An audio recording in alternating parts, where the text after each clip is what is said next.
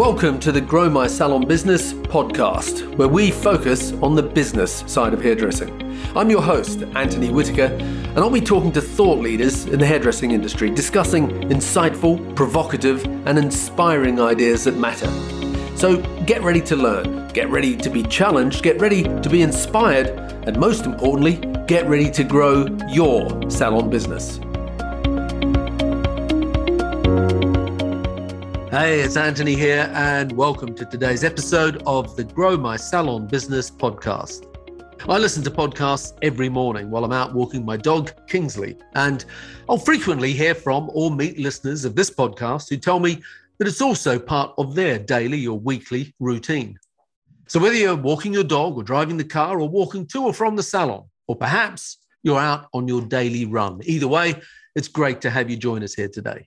So, on with today's show. I had successful salons myself for 14 years, and like every business, they had their ups and downs, but definitely far more good times than bad. The reality is, is that most businesses don't last 14 years. So when you meet the owners of businesses that have survived and continue to grow and constantly reinvent for 56 years, you know that there are some valuable lessons for the rest of us. My guests on today's podcast are Jason and Joshua Miller, whose parents, Janet and Charlie Miller, started the Charlie Miller salons in Edinburgh, Scotland, 56 years ago. And those salons continue to flourish and reinvent to this day. In today's podcast, we'll discuss the key to business longevity, creating staff loyalty, embracing change, and the importance of giving back. So, without further ado, welcome to the show, Joshua and Jason Miller. Hi. Hi, Anthony. Great to see you. Oh, great to see you. Thank you so much for making the time to do this. I know you're very busy. I know you've just opened up another salon. And so, you know, putting some time aside to talk to me today is, is very much appreciated. And I know that you've got a lot to offer for our audience. So I'm really excited about, you know, getting to know the answers to some things I want to put to you myself. So um, let's, let's just start off by uh, getting you to introduce yourself. I get all my guests to do this. So just just give us sort of a two minute overview of who is Jason and who is uh, Joshua Miller. Give us your sort of two minute backstory.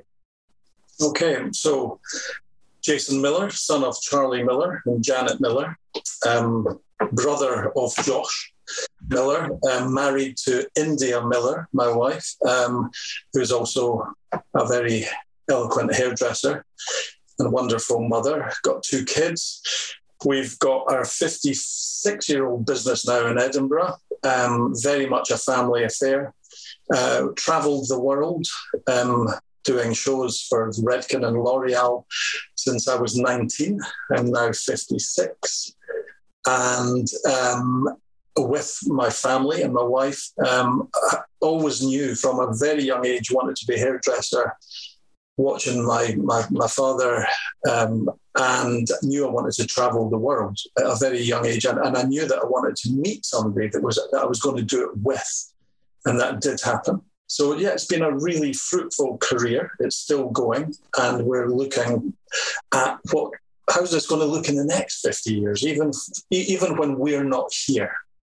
Wow, we're Fantastic. thinking we would like it. That would yeah. be the dream for it to yeah, continue yeah. or be, or you know evolve, keep evolving. Great. Okay. Well, we'll dig into that. Uh, so over to you, Joshua. Yeah, I'm Josh Miller, um, and I'm not a hairdresser, and I uh, I'm the younger brother, and I grew up in the industry like Jason, but I realised I did not want to be a hairdresser, but I loved everything that I was around. I grew up going to Salon International, hair shows, and lots of everything else. And uh, but I was always attracted to the words business and management without really knowing what they meant. And I kind of fell into the business at a very, very soon after school. And I remember mom saying, Well, why don't you come and learn to be a manager? Not that we even had managers then. And mm. we had one salon at the time. And over the years, I've grown to learn a lot about a lot of things. And so I look after the business end of things, although we work very closely together in running the business. But the administration um, of everything that we have. And with our five salons, we have normally between 110, 120 people all in, from mom and dad to the Saturday juniors, the 40 apprentices, and the receptionists and the office team. And uh, so, uh, yeah, no, it's a it's a great effort, and that keeps us going. Definitely. Well, there's a lot of stuff there to talk about. Uh, one thing I wanted to ask you, I was reading something, and one of you is a budding painter. Which which one is that? Me, Jason. Jason, you're the painter, yes. right? Okay, yeah, good. I, I saw something uh, on your website about you uh, being being a painter, and I think that is a yeah. it's a fantastic thing. It's another outlet, isn't it? You know, the, yeah. the canvas yeah. doesn't talk back to you in the same way as a as a client, but it's a it's a creative outlet. So yeah, good on Got you. A lot, lot of similarities to to hairdressing and gardening and stuff like that. Think. Yeah, but I, have just got a passion for it. I love it. Yeah. And it's all about interiors as well. It's about images and, you know, it's, I like it. My, I would say I call my art, it's uh, moods for spaces. Fantastic. I'd love to see some of it someday. Now, um, your dad um, and your mum, you know, um, they started the business, Charlie Miller uh, 56 years ago. I didn't realize it was 56. I thought it was sort of nearer to 50. Um, and, okay, and that's did, did you say that's how old you are as well, Jason? Yeah. Yeah. So you were you you were born the day the business or the time the business opened. Around so, okay. that. Right. Okay. I didn't realize you were that old. You don't look that old, if I if good, I can good, say good. so. So yeah. Yeah, you can't see me on a podcast, so don't worry. exactly. Okay, so is your is your dad? I mean, you know, he was or is a, a world famous hairdresser, as you've just said. You've travelled the world. You've done a, a, lot of stuff out there over these years.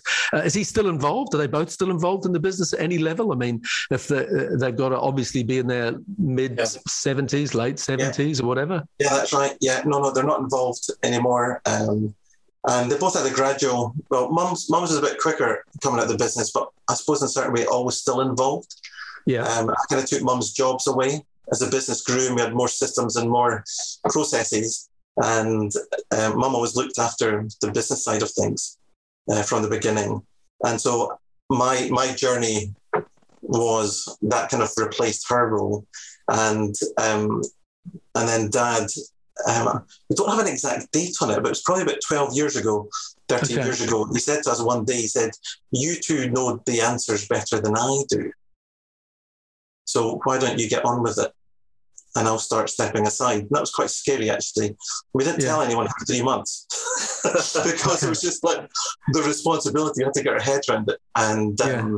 particularly because, and this was a really important lesson he taught us a long time ago. He says there's Charlie Miller, the person, and there's Charlie Miller, the brand.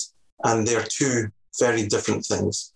Yeah. And we were very, very fortunate um, as a family and a family business that he had that insight as the founder that just because it has his name above the door doesn't mean it's always in his control or image. And well, you know, we own the business equally, but as a family, we've always worked really well together. And so when he stepped back, even then, it was very gradual. We always we often use the word organic. Yeah. Okay. Things happen organically. You, yeah. you have plans, but a lot of things happen in an organic way. And uh, and this was one of them. It was a very gradual, and over okay. the years it was less and less. Are they still? I'm sure they are interested in the day. You know, not the day to day, but they're interested in hearing about the business and how it's going, and you know, the new projects you've got and all that sort of stuff. Yes, um, we they, they definitely are. Unfortunately, these days our dad's got um, early stages of Alzheimer's, yeah. as well. So he's um, he's still very very um, excited about it though. Like he came to the new salon opening and yeah. you know he he just he still has the appreciation and he still has the hairdresser's eye. Yeah. he can still check out a haircut in a way that you know it's like once they're always there. And so yeah, yeah no it's definitely both got a deep appreciation um, for the industry and everybody in it as well, because it's been part of all of our lives. And we've met so many amazing people in the industry, yeah. um, hairdressers and business people that you've known for such a long time. Um, it's an amazing industry to be a part of from that point of view. You know, there's such um, there's a lot of care in the industry. Yeah, and I think we um, we're really fortunate in that. So you know, yeah. what's the what's the key to making? I mean, you know, a lot of people have businesses that are successful for a while. You know, five years, ten years. What what is the key to having a successful business for 56 years, a family business as well. Like, what, what, what are the ingredients that make that possible? Because it's not like you, like you're still going, like you're still going up. Do you know what I mean? It's not like you've peaked and you're on the, the downward hill. You're opening new businesses. You're still, you know, got great credibility at every, every level of the industry. What's the key to making that work? when when the business turned 50, we um, we worked with a marketing agency and we produced a magazine that we called 50 Years Together. And it was the story, and it was very much about where everything that's happened in the previous 50 years and how we got to today. And it was it was very much about today and our relationship with our clients as well. And you can see that on our website if, if you wish. And uh, but one of the, the agency we worked with, they did this grand day to get to know us. And they uh, when they came back and presented one of the words they said they said oh we had this word. We weren't sure if we should use it or not. And we said but we did. And we said it's that word there. And it was really obvious and it was the word restless. And restless can be taken as a negative way but a positive way too and i think that's why they grappled with it but for us we liked it because it, and another way you could say it, it's about evolving mm. there's, there's always a need to evolve and i think when you sit still you rest. And, you know, if there's always momentum mm. in the world, and, you know, it's a universal law. There's this momentum. So you're either trying to move forward or you're naturally moving backwards. And there's something inherent in our DNA about evolving and this restlessness. And, you know, and that means that's not about being reckless or anything like that. It's it's but that that willingness to keep changing, and um, and finding the next best thing, whatever that is, or just the, the newest way of being.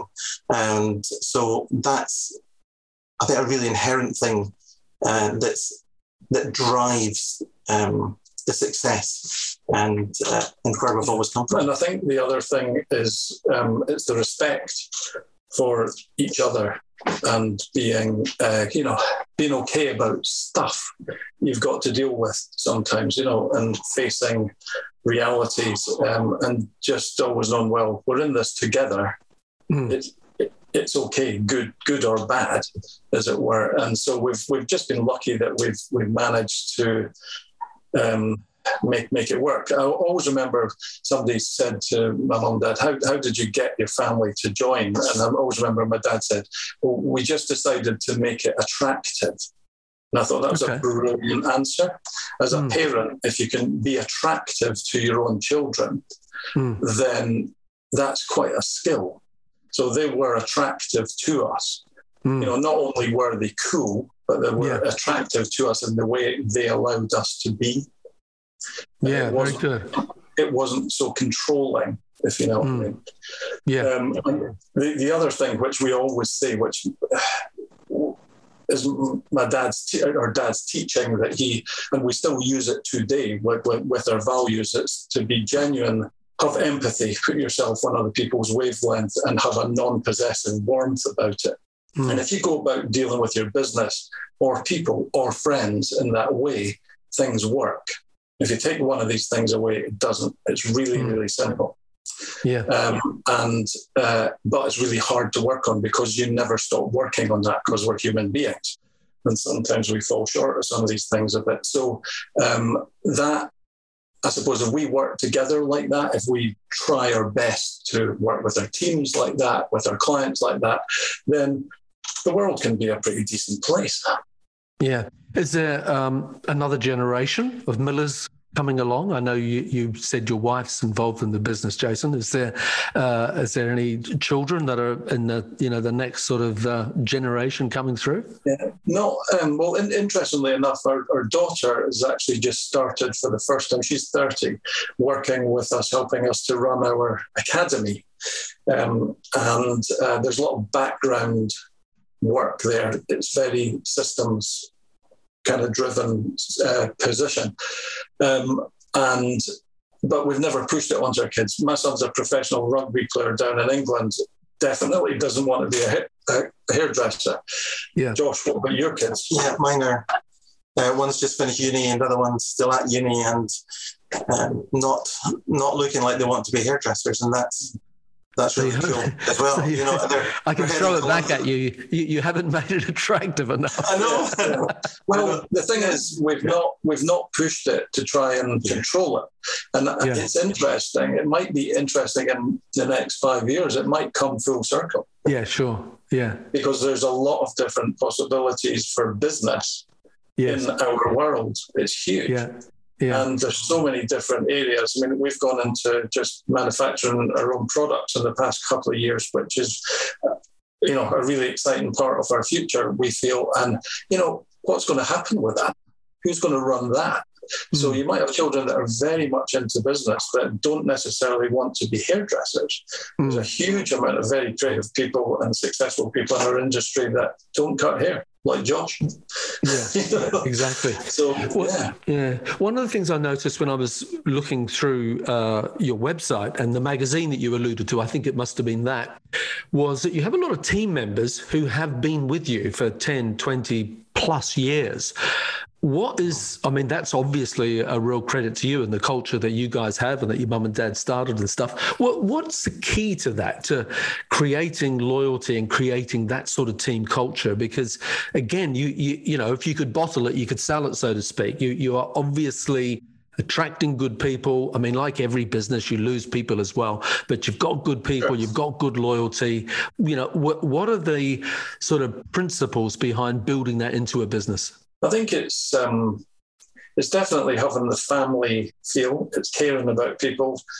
It's treating people how you would like to be treated yourself. It's um, and again going back to that always evolving. It's it's being attractive. It's you know how your salons look, the creativeness of our industry, keeping up to date and being try, trying to be at the forefront of what you do is being attractive to people to be want to to they want to be a part of hmm. that scene. Um, and we all, you know, know there's great salons all around the world that definitely do that. And it's, um, I suppose it's the vision that you have moving forward, business wise and creatively, that you've got to be attractive with, that, you know, that makes this hairdressing psyche want to be a part of that. Mm. Um, and I mean, you know, there's probably loads of other little things, yeah. but you know, I think a big one of the things that comes to my mind is when you're, you're asking about succession and family is you know we're, we are a fa- family business but there's so many people that are here that we think of as family. And and we worked together such a long time. And while there's no exact, you know, we're not about to exit the business and there's no immediate succession plan, is when we think about and talk about succession, it's for it's not it's not so much about just, just our kids, it's about everyone else in the business. Because there are so many people who have their own families. And actually, so it's important that we make sure the business survives, is successful for them, because mm. it, it looks after so many people. So we are, you know, it's an extended family in that sense. And that sits somewhere, you know, very core into the way of how we are. And mean, Jason talked about values, you know, and we talk about the genuineness, the empathy, and the warmth. So how we are with each other, that that comes into it as well, because then that creates the environment where we care about each other and we hear and we listen to each other and we endeavor to do that as best we can and then that's where we start to understand people's needs yeah um, sometimes better than others but but but but at the core you're you know it's it's about you know there's another phrase we got brought up with and that was about having a, a small head and a big heart mm. you know, get you know you, you can have a healthy ego we've all got egos but you know keep the heat as we say in scotland you know mm. it's it's it's a small head. You know, let's hmm. let's keep the is ego that, in check. You is know, that from your dad? That one is it? Yeah, Small head and yeah. a big heart. I, I really yeah. like that. Yeah, and, really it, like and, it, and, it, comes down to that. You know, really, you go, yeah. So be that way. Care about people. Make it less about yourself. And as soon as you are that way, you you gain instantly. You know, hairdressers are brilliant at that.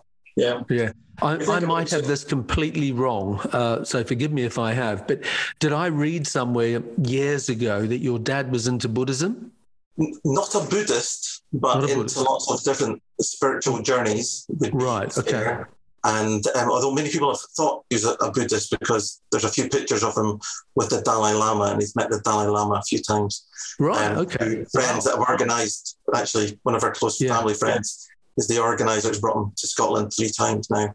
So, um, and but there's there's a, a, lovely story. The very first time the Dalai Lama came to Scotland, there's in Dumfriesshire in southwest Scotland, there's a Tibetan centre and mm. a temple, and it's it was the first place in the west that was set up in the 60s, 50s or 60s, and um, and it just happened to be in Scotland, and there was always parents always had a connection to it because they were always interested in new ways of being and thinking and not mm. just being religious, but they were into spirit. And um, so they were open minded to, to that. And um, when the Dalai Lama first visited Scotland in the early 80s, I think, my dad made sure, our dad made sure he got a present given to him. We didn't get a chance to meet, meet him at that time.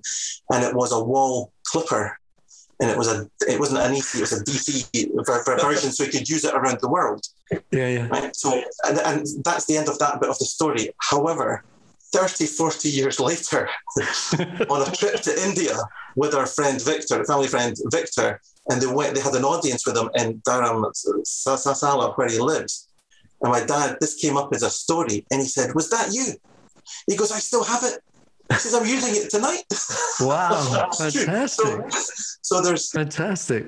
Yeah, yeah. He, he uses a wall clipper yeah, sorry, Jason. I know, I know you were going to say something there, and I, I interrupted you. That story just came to my mind. I remember reading about him somewhere, and that he had a very sort of Zen outlook on life. And the way you were just talking about the business and the longevity and the loyalty of staff and the family culture and the the values you have it all sort of i just wondered what the connection was to that because it seems to you know uh, emanate yeah, well, into think, the business yeah, that, dad's always had this sort of, you know, somebody would say, "Has your dad got any hobbies?" And he used to read about spirituality um, mm.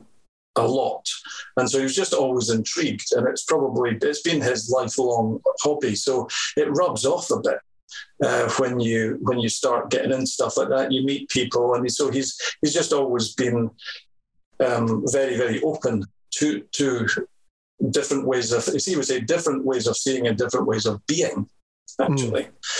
And it's not any one religion. He's not re- religious, but um, so we a, a, lot of that kind of stuff's rubbed off, and you know, it's it's it's so healthy, as it yeah, were. Definitely. So yeah, yeah. you know, it's um, as you know, loads of people in the world, you know, people's awareness of these things is so huge now in, in, in the world with communications and people have travelled, etc. So, so yeah, that's that's been a it's always been there and it's always been around. But again, we sure. were never, we, it wasn't pushed on us.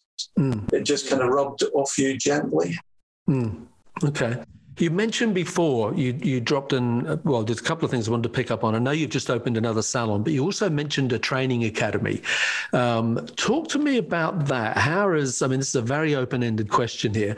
Uh, how, how has training evolved um, in your business over the last, you know, 20, 30 years? What, what are some of the changes that you've seen? And, you know, where is that now as to how you're approaching that as a business? Because I suppose this is all tied into that whole thing about longevity and being restless. You, you've got to constantly evolve and change. And, and that's what you do. So tell us about that in that context of training and educating a team.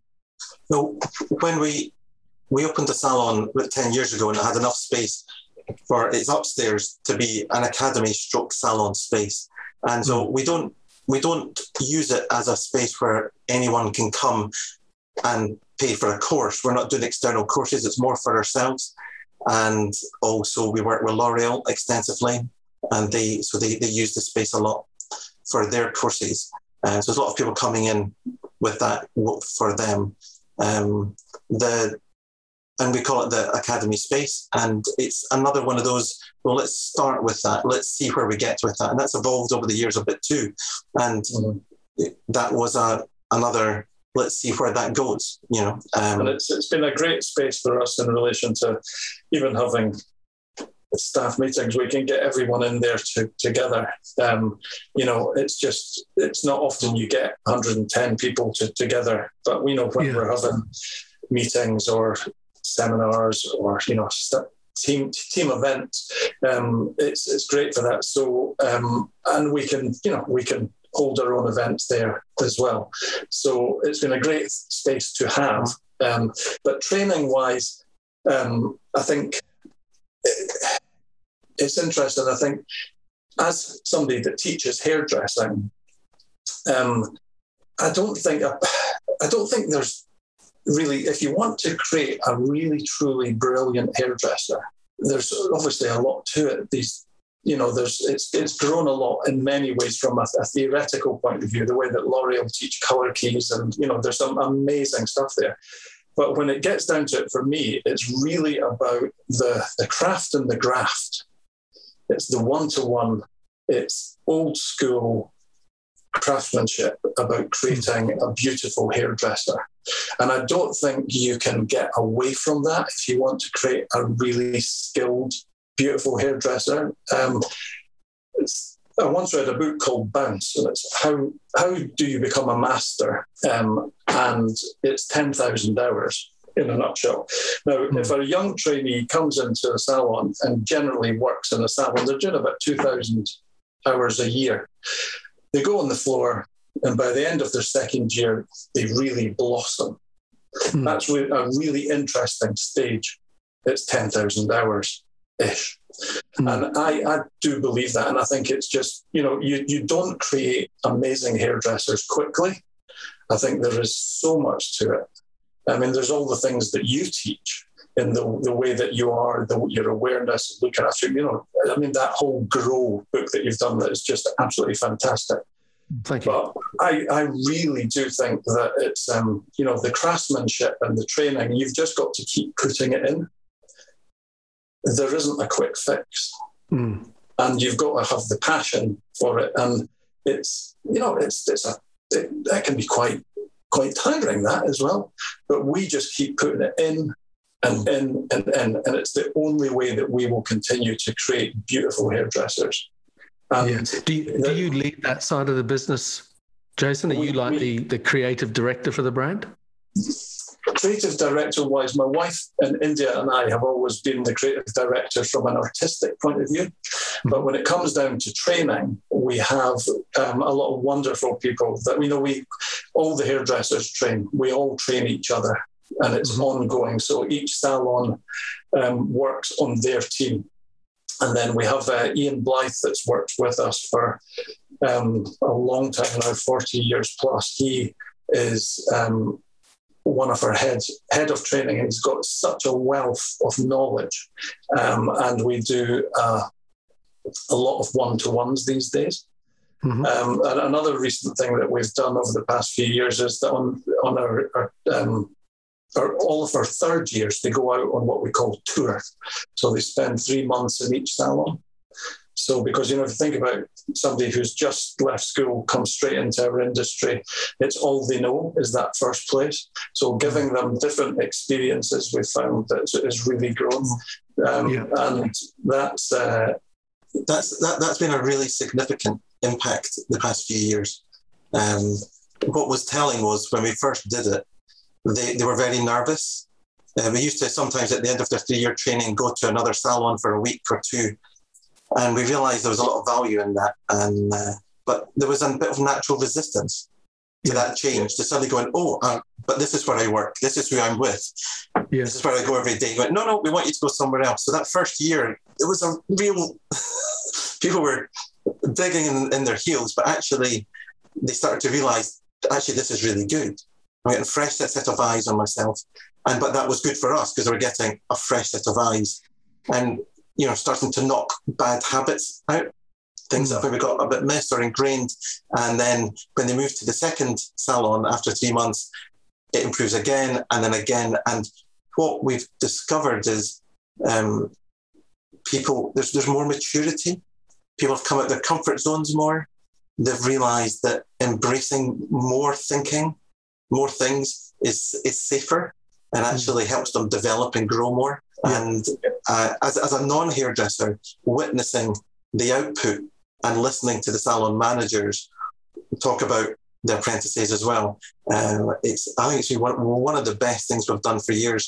um, and uh, and is really it's producing a more mature, um, more driven uh, young hairdresser, or not. You know, it's actually it's yeah. weeding out the people that are going. Actually, no, you're you just want it too easy. You know, you're and well, it's, it's definitely one. It's definitely one of the advantages of having a, a salon group. Um, mm. that, that because a lot of people leave a job Sometimes they leave a job because they don't like the manager. Other times they leave a job because they're bored and they just want some change. You can offer them the change within your group is amazing. So, so I know you've just got open another salon. I want to talk about that. So you've got six salons now, yeah, in total. Uh, and well, we've actually closed one to open another. So right, okay, so five. There's five. So right. still five, yeah. Yeah, um, and are they all in Edinburgh? They're all they're all in Edinburgh. Yeah, three of them in the city centre, and two of them um, in more suburban areas, just about a mile outside the city centre. Okay, but they're all the same brand. You you own them all. They're all aimed at the same target market. They're all Very much. the same the yeah. same business model. Yeah, yeah? and okay. people can move. Although we don't move people around. Well, the stylists don't normally move around, but these trainees can. We're all yeah. in town, so that's that's something we can do. They can be they can support each other when you know if people are off sick, receptionists and, and, things like that. So we're all nearish, same pricing, same systems. Um, yeah, you know, everything's consistent. What, what, what's the key to expansion? There's a lot of people you meet every day in the industry who've got one salon that's going well and they think they've got the Midas touch and and so they're going to go and open a second. And uh, you know, you see them two or three years later, and they've gone back to one. Um, I mean, yeah, if I had a dollar for every time I, I heard that that happened to people, I'd be a wealthy man. Uh, so I have my own ideas about it. But from your perspective, of someone who's you know at the coalface who who have done it and you have expanded and you have got a significant business what are the what are the bullet points that you would say you have to do this this and this if you want to expand well, I think management training, Joshua very clearly identified a number of years ago that we need to put if we, we need to if we want to grow, we need to create managers. So um, it, it helps if I think if the leader is a great hairdresser but you can have amazing managers that are not hair, hairdressers as well. So management training is something that we um, has helped us grow, and we've put time and energy into that. We've had external help with with that, and to grow the person as a manager to be a real people's person, not you know to, to be able to really truly look after and to grow, as you would call it, a team, and do all the things that you teach in, in, in your, your work as well. All that stuff on top of fantastic hairdressing. And then it's always been the who. You know, it's not just where do you want to cover a new salon. What's more, it's, it's the who is going to run a new salon. Because if you don't have the who, don't do it. End off. Yeah. It's like if you want to open a great restaurant, you need a fantastic chef and you also need a front of house who's amazing mm. as well. So you have to tick the boxes. There's the front of house, there's the team, there's the manager, a great backup of office and the way that you know Joshua runs with the, the rest of the team in the office. There's a support mechanism there for all the systems. So um, because the bigger you get, the more systems have to be in place. And hairdressers are not necessarily systems people. are we, Jason? Yeah. you know, they like, they like to be artistic. And so they need that support. Now, there are amazing hairdressers. We've got some fantastic hairdressers that are great systems, you know, mm-hmm. but you need to identify what these things are so that it all works because you don't want four great salons and one salon that's not doing that well. A lot of communication, um, you know, very regular meetings with all the all, all, the team and the managers, so that we know we're all singing from the same song sheet, and constantly, constantly talking about how is everyone. So when we have managers meetings, which we do a lot, and we tell the rest of the team, we say, "Do you know what we? Do you know what we talk about at the managers meeting?" And they go, "What?" And they go, "You." how are you? How is everyone? Because if everyone is okay, things work. Mm. And as soon as thing, if somebody's not okay or not happy or something else in their life is affecting their work uh, or, or their life, that sometimes needs a bit of care and a bit of treatment. So huge amount of energy on that if you want to keep it going right. Mm-hmm. If you don't do that but then struggle to see if you could make it work, to be quite honest. Mm. Yeah, you, okay. need you, need, you need to build your team and you need to um, allow people the opportunity to lead and not hog the leadership. So you need to allow people to be salon managers um, as well and allow them to grow and evolve. And because you can't do everything. And that was something we learned a long time ago. Uh, we had three salons and a great team. And then one year we opened two more salons. And we realized we couldn't see everything. It, it, it, we, the business had suddenly got bigger, and the old model of running it was not working anymore. And we had to allow more, con- but to give away a bit more control. We instigated assistant managers into the, the business, and you had to delegate a bit more um, as it grows. And I've, I've asked, um, I, I know someone that owns a very large um, group of shoe shops in the UK, and I asked him how they do it. How do they run 100 shops? And he said, Well, we've got the office, we've got regional managers, then a local manager, then a store manager. But yes, it's tiers of management. The bigger it gets, the further away from the coalface you get, but you need people, and it's all about the people. And I've often said, you know, we're we're people that look after people, and we do it through hairdressing. So the it's you focus on the people. And if mm. they're in a good place and they're healthy and they feel their careers are being managed in the right way and you know the energy feels good and right, then things are good. And if it's not, then that's what you work on. You you you work on making that healthy. Mm. Because when we get these things right, then they look after the clients better and they and they learn better and they progress better. And when these things happen, clients are happier, and then they pay and they come back. And and that's where the business happens. So yeah you, know, yeah. you, you you literally don't chase the money. You look yeah, after people. okay. so you know in the in the last 30 40 years that you've been involved in the business you know different generations have come through. What what do you see in the generation today that are entering the workforce, Gen Gen Z, so between you know uh, up to, up to 24 years of age, uh, uh you know, gener- between eight and 24, I think it is, a, a Gen Z, uh, and so obviously in a hairdressing industry, we have a lot of Gen Z. Do you notice any difference? I mean, obviously, there's uh, that they have new technology, you know, available to them that we didn't have. How does that impact on? how they learn, how you teach, you know, what their needs and expectations are. I mean, we're going to touch on COVID after this to sort of talk about what impact that's had. But everyone I talk to these days talks about how people want more flexibility, they want more control, they want more autonomy, etc., etc. So, from from a business that employs well over 100 people, got a great culture, great team, and a successful business, it's not falling apart.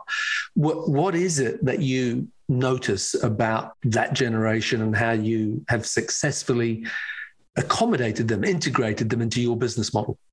Big question. There's a lot of things. Um, I think there you know, the younger ones are obviously much more environmentally aware. Mm. I think it's something that we have to embrace more as we move forward.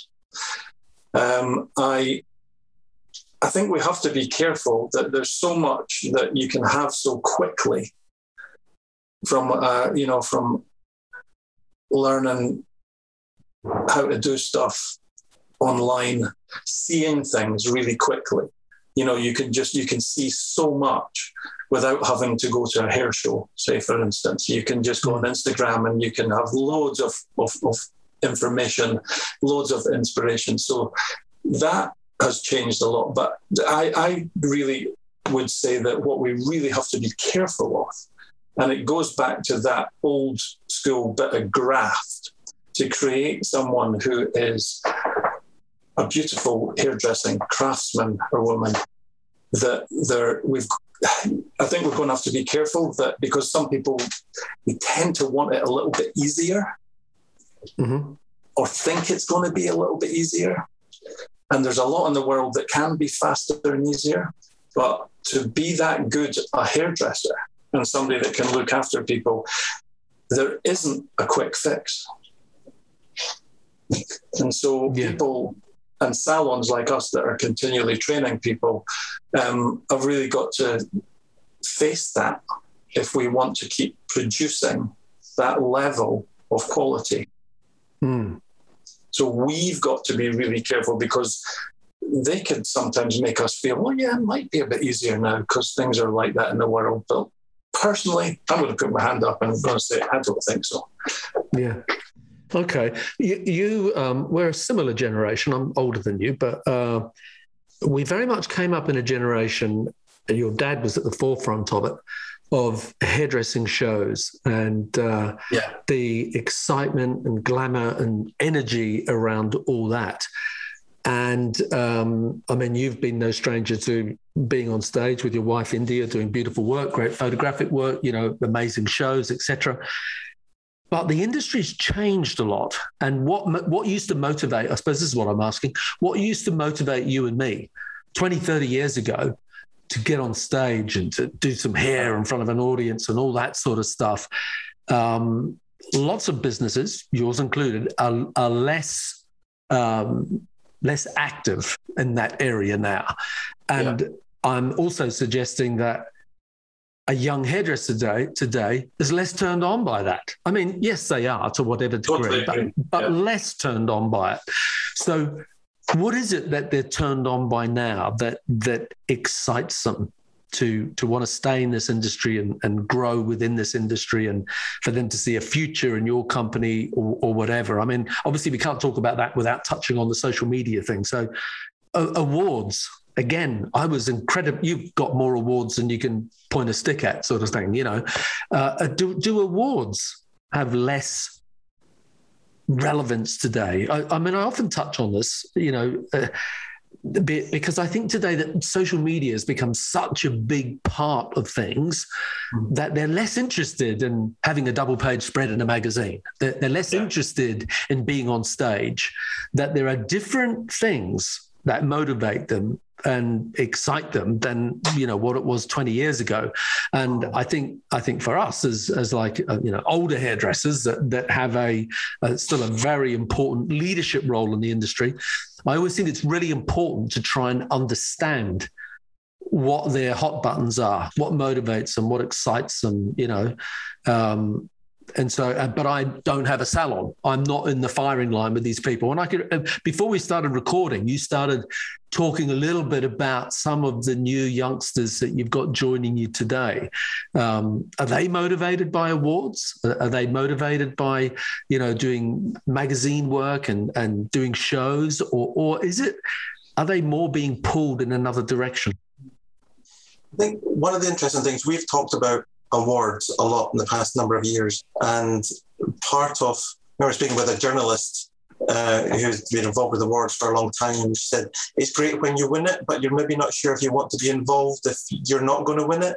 and, and I thought, Yeah. And it was, I kind of, thought, well, of course. But what, what I think what it was is in the 80s, and I've spoke to someone in uh, a few other industries actually, and they've said like advertising industries and and uh, financial services and things. And they said, yeah, you know, like maybe in the 80s and the 90s, it was, it really was such a, uh, these were decades of change and discovery. There's still things in fashion being discovered and hairdressing being discovered.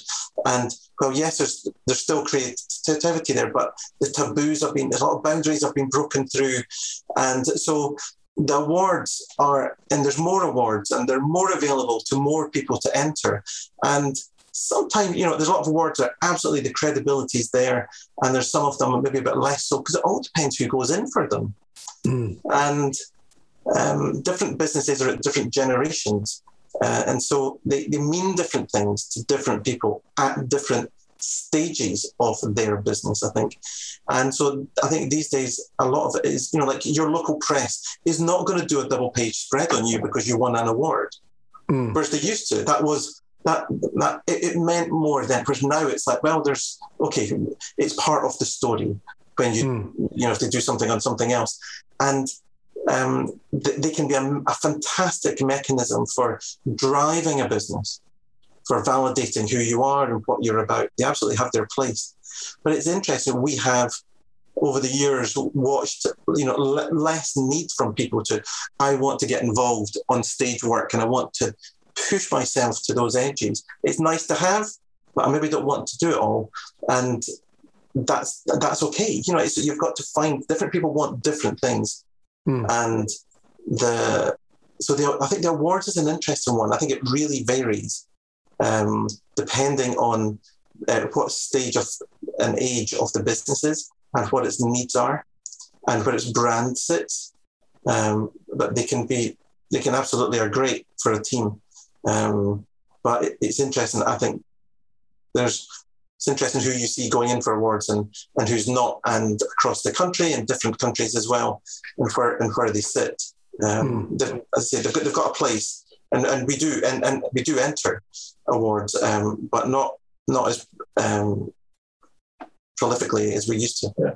I think yeah. we recently, when we've done it, we've tried to use it as a vehicle and a journey for people. It's not just about the award; it's about creating, um, growing yourself.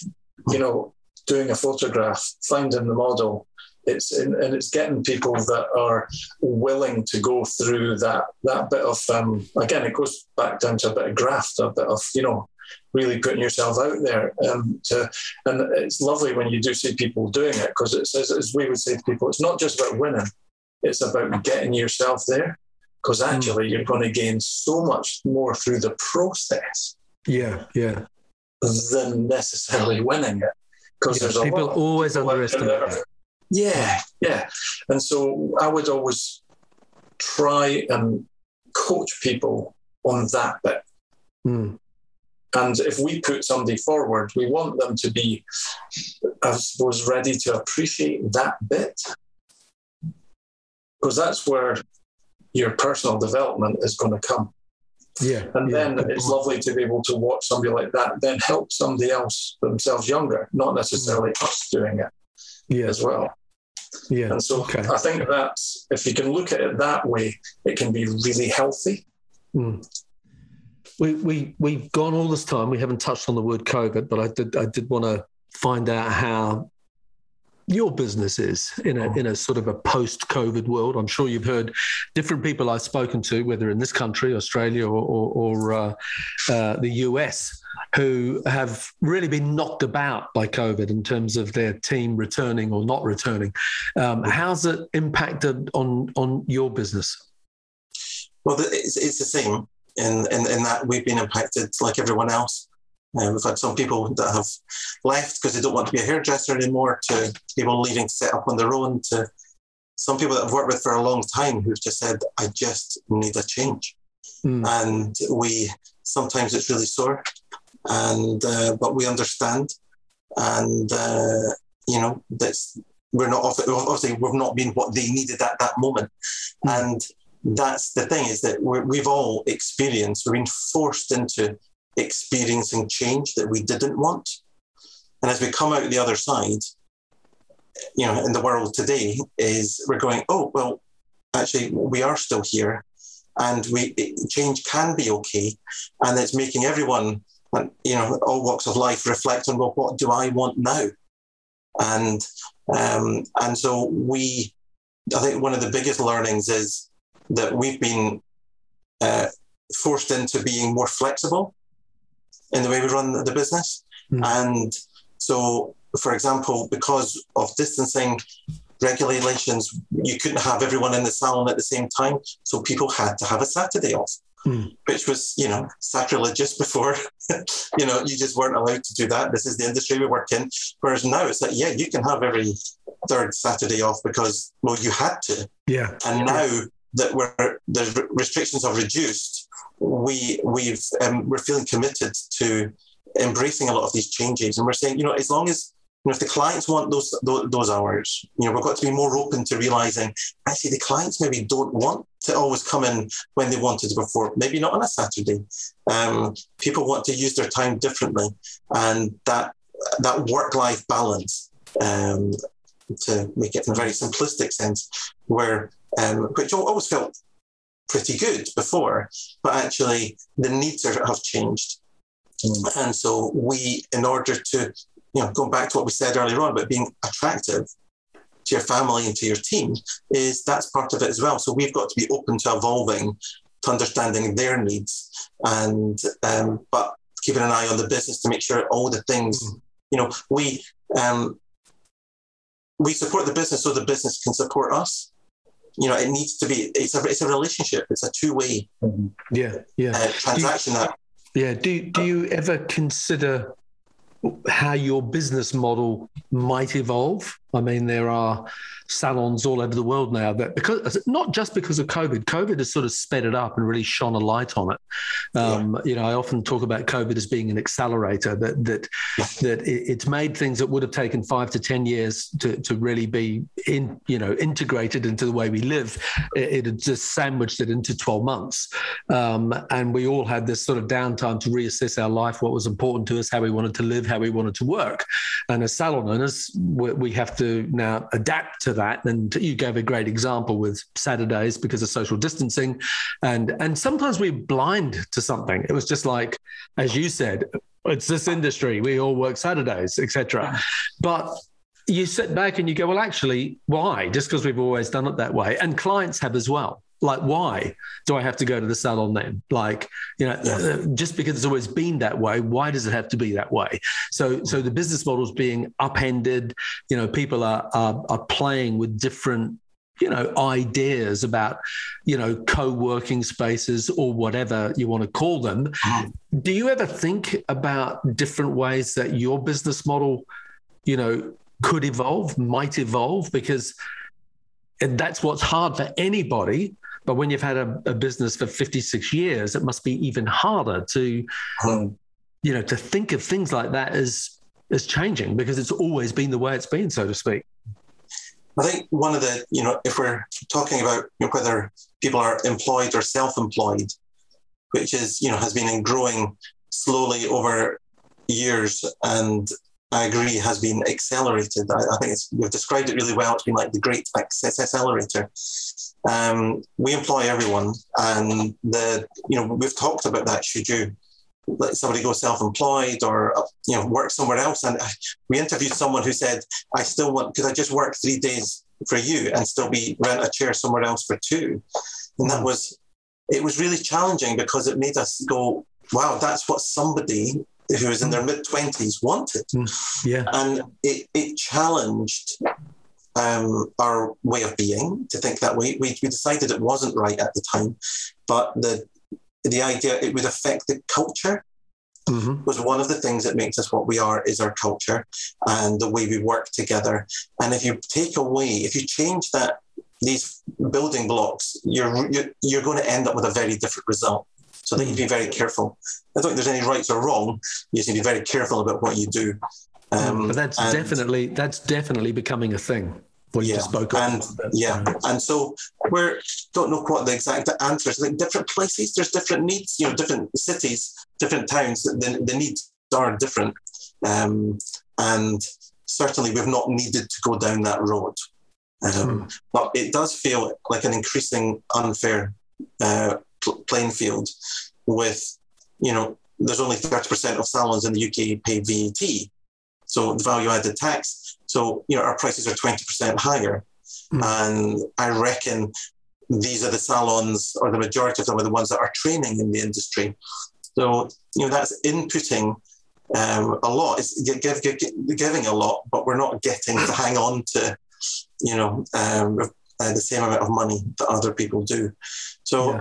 um, I think it might change. It'd be interesting to see what happens in the next few years in the industry. And uh, um, we just have to keep our eye on it. Mm. But certainly here in Edinburgh, in Scotland, we've been able to um, maintain um, to be employed, and a lot of other people do here too. But there's other times I've heard that are you know their cultures maybe the the, the other way. Yeah, yeah, okay. Um, before we wrap up, I wanted to ask you about your um, affiliation, if that's the right word, with the uh, Teenage Cancers Trust. Um, I know that as a salon that, that, you you do, or as a company that you you know support them in some shape or form. So, so can you tell me about that? Because I don't I don't know a lot of the detail about it, but um, yeah. you know how does that uh, impact well, for, on the salon? What is yeah. it you actually do? for a long time now, uh, it's really my dad who got into this. Um, uh, we, you know, to support teenagers with cancer, and the idea was to have real hair wigs so that they could be looked after as best and look as great as as, as, possible. And he, he, at the time, tried to get and did get a number of people around the UK um, to join in with this and give their time freely to give something back to people.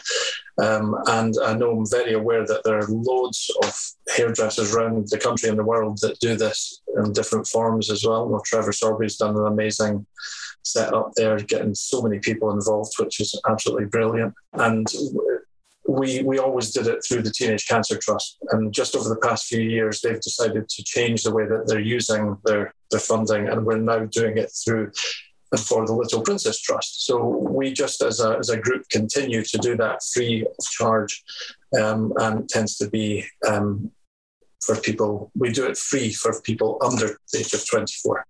Mm. We also obviously will have a number of clients that are um, needing help with wigs. So we, we do that as well. And it's just a nice way of giving something back to people. Um, often these people and families have been clients of you for years. So it's lovely to be able to support them and their families as well, because it's not just the person that's going through the treatment, it's often the family, the parents, the brothers, the sisters that are going through um, a lot of uh, challenge there. And so it's nice to be able to just support that. It's something we will continue to do, like, as I say, many salons around the, the world do. That's just, mm. we're very fortunate. It's something that we can do that makes such a difference to how people feel. Yeah, I know you were saying something about that before, Joshua, where you were saying how it's it's something that we as hairdressers can do, you know, uniquely. Like like Anyone could run a marathon to raise some money, or not anyone could run a marathon, but you know what I mean. Um, eh, people could write out checks or whatever, but but we have a unique gift that we can, you know, contribute to that, and I think that's it's not just important for us. I think our team really get into that as well, don't they? Yeah, it's. I like to think of it as it's, it's you know, it it doesn't take a lot of resource to to look after someone, whether it's, you know, they need their wig washed and blow dried, which is very difficult for them to do at home, whereas we have that skill. It's not difficult for us to do that. Uh, it's easy in, in, in, essence. It takes a bit of effort. You need to give your time, but the but the result, the impact is very high. Mm. And as opposed to an organized event sort of thing, you know, is it somebody wants to get involved in or not? But so it's it's interesting um, there's there's maybe other industries that are able to do similar things. I'm sure there are, um, and uh, you know because we're said before we look after people. It's what we do. Exactly. And this is just another way we do it. You know, but the, the impact, as Jason just said, on the wider family is, is is really interesting, and that's something we've really witnessed and heard um, that their their emotional well-being it's not just the person who has cancer, it's everyone else around them. Their mm. emotional well-being is impacted too. So it's it's it's high impact. Mm. And I, I bet uh, I've not thought of it like this before, but I bet because it is part of your business that it has a very interesting impact on a young hairdresser as well who hasn't thought about hairdressing in that context. They think about it as glamour and, you know, fun and exciting and whatever. But there's another side to it, which must sometimes creep up behind them and tap them on the shoulder and then give them a warm, fuzzy feeling that, wow, mm. I can actually make people feel really good. Yeah. You know, I can yeah. use this skill in a different way. I think that's a. Yeah, if, if you a, get somebody that's just learned to blow dry and they've been part of prepare, preparing a wig mm. for someone that they've, they've got, wow, I've just left school. I've been working for a year and I did that for somebody. Mm. It's quite powerful. It is. It is. Yeah. Okay, look, we need to uh, we need to start wrapping up. Um, I've I have thoroughly enjoyed digging in like this and having a great chat with you. I've, I've very much appreciated it. I've got a lot out of it myself, uh, and I know the audience would have as, as well. So, whereabouts can people connect with you on Instagram or any other social media channels? Mm-hmm. Well, our website is charliemiller.com, which we're very lucky to get hold of a long time ago. Um, and our uh, Instagram is uh, Charlie Miller Salons. And we also have Charlie Miller Artistic Team and Charlie Miller Hair Care.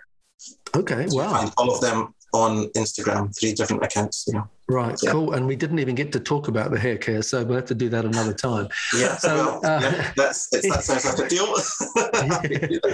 if you're listening to this podcast with Jason and Joshua Miller and have enjoyed it, then do me a favor, take a screenshot on your phone, uh, share it to Instagram stories, and don't forget to subscribe and leave us a rating and review on the Apple Podcast app. So to wrap up, Jason and Joshua Miller, thank you so much for being on this week's episode of the Grow My Salon Business podcast. Cheers. Thanks. You take care. Thank you. Thank you. Thank you for listening to today's podcast. If you'd like to connect with us, you'll find us at growmysalonbusiness.com or on Facebook and Instagram at growmysalonbusiness. And if you enjoyed tuning into our podcast, make sure that you subscribe, like, and share it with your friends. Until next time, this is Anthony Whitaker wishing you continued success.